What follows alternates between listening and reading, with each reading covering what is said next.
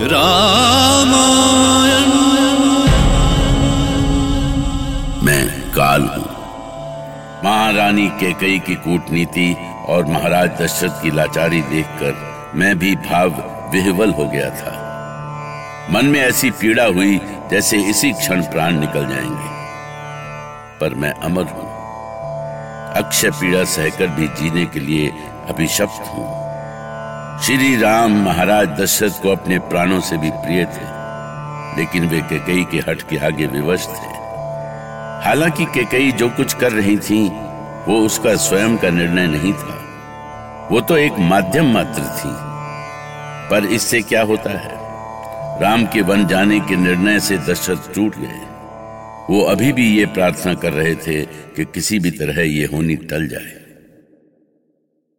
ये अयोध्या मेरी है कैकई, और मैं इसे भरत के हाथ सौंप रहा हूँ। क्या तुम्हारे लिए इतना ही बहुत नहीं कि तुम्हारा पुत्र सिंहासन पर बैठ रहा है?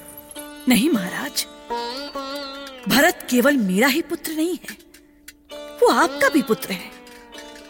और जहाँ तक पुत्र राम को वन भेजने की बात है तो ये निर्णय जीवन भर के लिए नहीं है, बस चौदह वर्षों के बाद वो वो अयोध्या लौट आएँगे। छोटी माँ ठीक ही तो कह रही है, पिताश्री। विश्वास कीजिए, चौदह वर्ष का ये समय कब बीत जाएगा, ना मुझे पता चलेगा और ना आपको। और तब हम तब हम एक बार फिर से साथ होंगे। और मैं एक बार फिर से आपकी चरण धूली ले सकूँगा। पिताश्री, अब आप अपने मन के सारे दुख त्याग दीजिए। और मुझे प्रसन्न मन से वन के लिए विदा कीजिए। नहीं राम, नहीं नहीं नहीं। श्री राम का राज्य अभिषेक न होने की सूचना सारी अयोध्या में जंगल की आग की तरह फैल गई। कैसा दृश्य था वो? सारी प्रजा अपने ग्रहों से निकलकर मार्ग पर उतर आई। राज्यभिषेक में आए अतिथि राम की जय जयकार करते हुए महारानी ककई के महल की ओर बढ़ने लगे।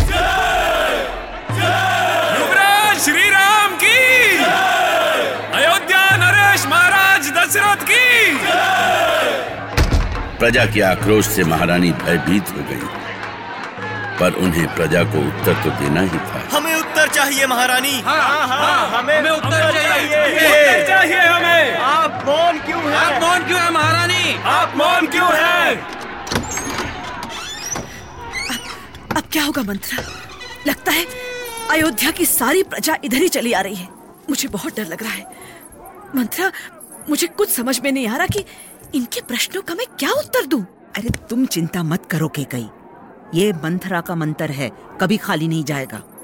पर कहीं ऐसा तो नहीं कि ये सब राजनीति के दांव पेच हों। हम्म? हो सकता है ना?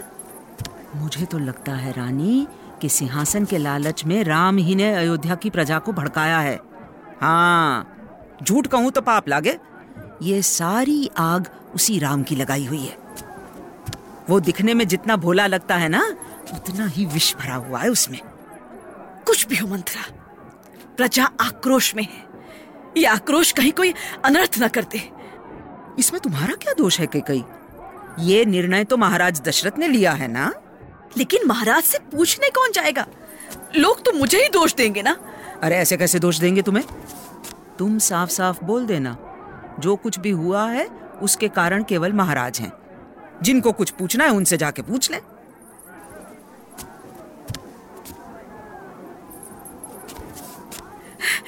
ईश्वर, लगता है कि भीड़ मुख्य द्वार तक आ गई है। मगर तुम झरोके पर जाओ। जो भी कहना है वहीं से कहना। जाओ जाओ रानी।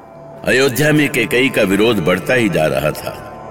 राम के वन जाने के निर्णय को कोई भी सहन नहीं कर पा रहा था। राम सबके प्रिय थे। जन जन के नायक थे। उधर दशरथ का स्वास्थ्य बिगड़ता जा रहा था। ऐसा लगता था जैसे किसी भी पल कुछ भी हो सकता है। पिताश्री? क्या हुआ पिताश्री? सुमंत कहाँ है पुत्र? मैं यही हूँ महाराज। वैद्य जी आ रहे हैं। आपको कुछ नहीं होगा। वैद्य जी आपको कुछ नहीं होने देंगे। प्रजा प्रजा का ध्यान रखना सुमंत। जी महाराज। आप विश्राम करें पिताश्री। अयोध्या की प्रजा इतनी भोली नहीं है। वो सब कुछ समझती है पिताश्री। वो समझती है कि ये सब आपकी व्यवस्था है। नहीं राम हम प्रजा की भावनाएँ जानते हैं।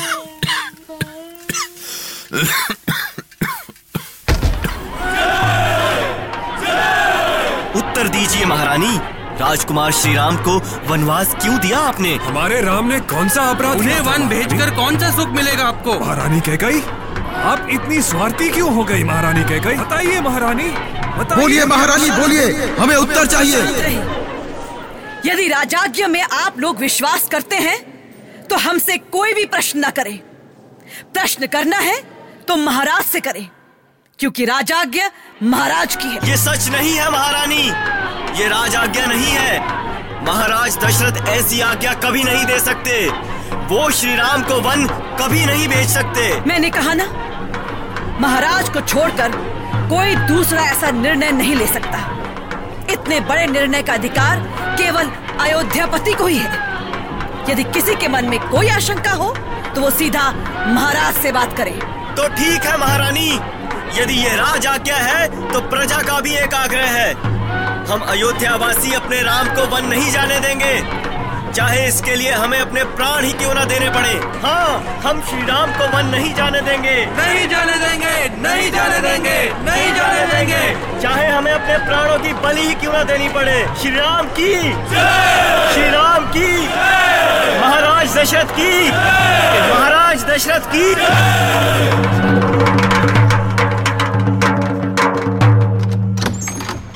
नहीं लक्ष्मण नहीं। तुम्हें आक्रोश में कोई निर्णय नहीं लेना चाहिए। यदि महाराज ने निर्णय लिया है तो अवश्य ही उसके पीछे कोई कारण होगा। नहीं गुरुदेव ऐसा कभी नहीं हो सकता कभी नहीं। छोटी माँ ने पिताजी को विवश किया है और उन्हें इसका दंड भुगतना होगा। रुक जाओ लक्ष्मण। तुम ऐसा कुछ नहीं करोगे। समझने की कोशिश करो। हर व्यवस्था का कोई कारण होता है। नहीं तो महाराज महारानी की बात भी क्यों सुनते? नहीं गुरुदेव। अब मैं कुछ नहीं सुनूँगा। चाहे कुछ भी हो मैं ये अनर्थ नहीं होने दूँगा। छोटी माँ को ये निर्णय बदलना होगा। लक्ष्मण ठहरो लक्ष्मण। आज मुझे मत रोकिए भैया। आज या तो माँ को ये निर्णय बदलना होगा या फिर वो इसका परिणाम भुगतेंगी। उनका किया हुआ अनर्थ आज उन पर ही बिजली बनकर गिरेगा। ये तुम्हें क्या हो गया लक्ष्मण? मेरा विश्वास करो ये अनर्थ नहीं है। ये जो कुछ भी हुआ है शुभ के लिए हुआ है। ईश्वर की इच्छा भी यही है। मुझे बहलाने की कोशिश मत कीजिए भैया। यदि ये शुभ है तो अशुभ क्या होता है? इससे बड़ी और कौन सी पीड़ा हो सकती थी मेरे लिए?